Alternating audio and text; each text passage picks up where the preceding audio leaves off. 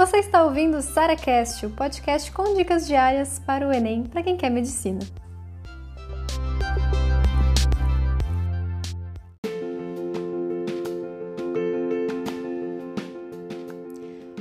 Trabalhar ainda sendo vestibulando? Na verdade, vou mudar isso, né? Porque eu sei que você está perguntando como trabalhar, mas porque você quer ganhar dinheiro, assim. Você precisa de dinheiro para, às vezes, investir no seu próprio estudo, para você sustentar, para você, enfim, comprar alguma coisa que você queira. Então, eu sei que nessa fase de vestibulandos a gente depende muito de outras pessoas.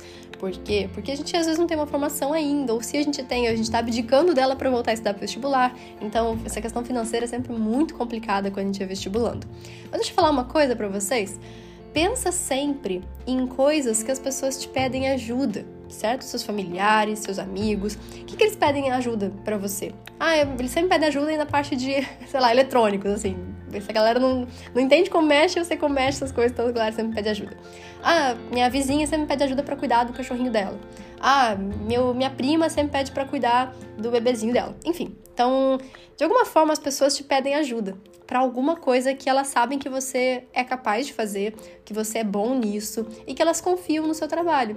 Então, a ideia é a gente monetizar algo que a gente saiba muito bem. Só que quando a gente para pra pensar, nossa, eu acho que eu não sei nada muito bem, tá? E eu também não sabia. Então, eu acho que o principal aqui é pensar em coisas que as pessoas precisam e que as pessoas te pedem para fazer, tá certo? É claro, você não precisa deixar de fazer favores ou ajudar as pessoas gratuitamente, vamos dizer assim, você não precisa cobrar por tudo que você faz. Mas sabe aquela, aquele insight que você pensa assim, caraca, por exemplo, eu adoro cachorro, gente, eu amo cachorro, de, de sabe assim, as maiores paixões da minha vida é cachorro. e durante a faculdade, eu não queria ter cachorro porque eu passava o dia inteiro fora de casa, e assim, meu apartamento era um cubículo e eu ficava assim, cara, eu não quero ter cachorro agora. Eu quero, enfim, ter uma casa maior, eu quero ter mais tempo para cuidar dele e tal. Então é uma situação agora, né? Agora que a gente tem um cachorrinho. Mas na faculdade eu pensei assim, cara, eu quero muito isso. E eu sempre fiquei com cachorros da, da galera que viajava, sabe? Então, assim, ah, tá alguém viajando. Não, deixa eu ficar, cachorrinho, amo cachorro e tal. Aí é lá pra casa. E eu pensei assim, cara, eu posso monetizar isso. Então, assim, quem eu já cuido de cachorro, quando vai viajar normalmente, eu não preciso cobrar dessas pessoas. Mas se eu começasse a cobrar de outras pessoas aquilo que eu já faço e eu sei que eu faço bem. E aí, nos finais de semana, nos feriados, eu nunca fui uma pessoa assim, naquela época eu não tinha tanto dinheiro, então assim, eu acabava não viajando, eu acabava ficando né, em casa nos feriados e tal. Era muito difícil voltar para minha cidade por conta das passagens de avião também. E eu ficava sozinha. E aí foi uma ótima forma de eu ganhar dinheiro, de poder fazer uma coisa que eu amo, que as pessoas confiam em mim, que eu sei que eu consigo fazer. E foi cuidar de cachorrinhos. Então, existe um aplicativo até chamado Dog Hero, foi quando eu, onde eu consegui meus primeiros clientes, vamos dizer assim. E depois começou também, o pessoal sempre fala boca a boca e tal. E acabou, acabou que uma, uma das minhas clientes, vamos dizer assim, era médica. E ela pegava plantões muito longos, assim, de 24 horas para mais. E eu ficava com o cachorrinho dela enquanto ela dava plantão, porque aí tinha que né, passear com ele e tal, cuidar da comida e tal. E isso era, assim, quase, todo, quase toda semana, quase todo final de semana, ele ficava comigo, por conta que ela ia nos plantões.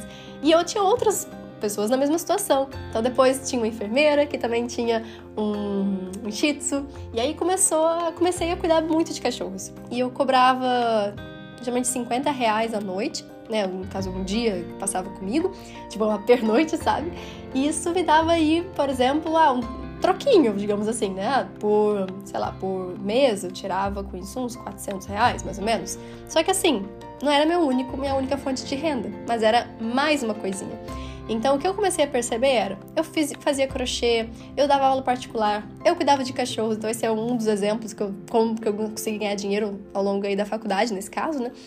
E que é uma coisa que eu gosto, que eu sempre amei fazer e que me dava assim um retorno. Então, assim, ah, às vezes 400 reais não, não dava para me sustentar completamente, né?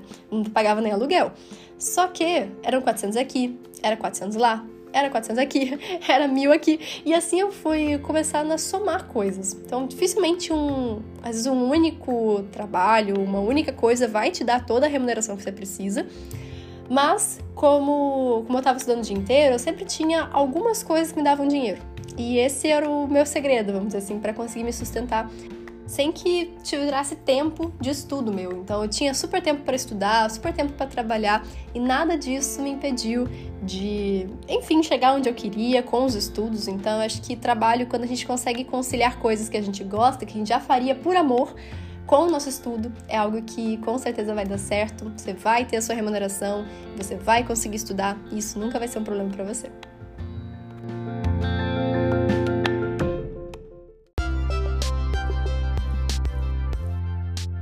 Você ouviu mais um SaraCast, o podcast com dicas diárias para o Enem.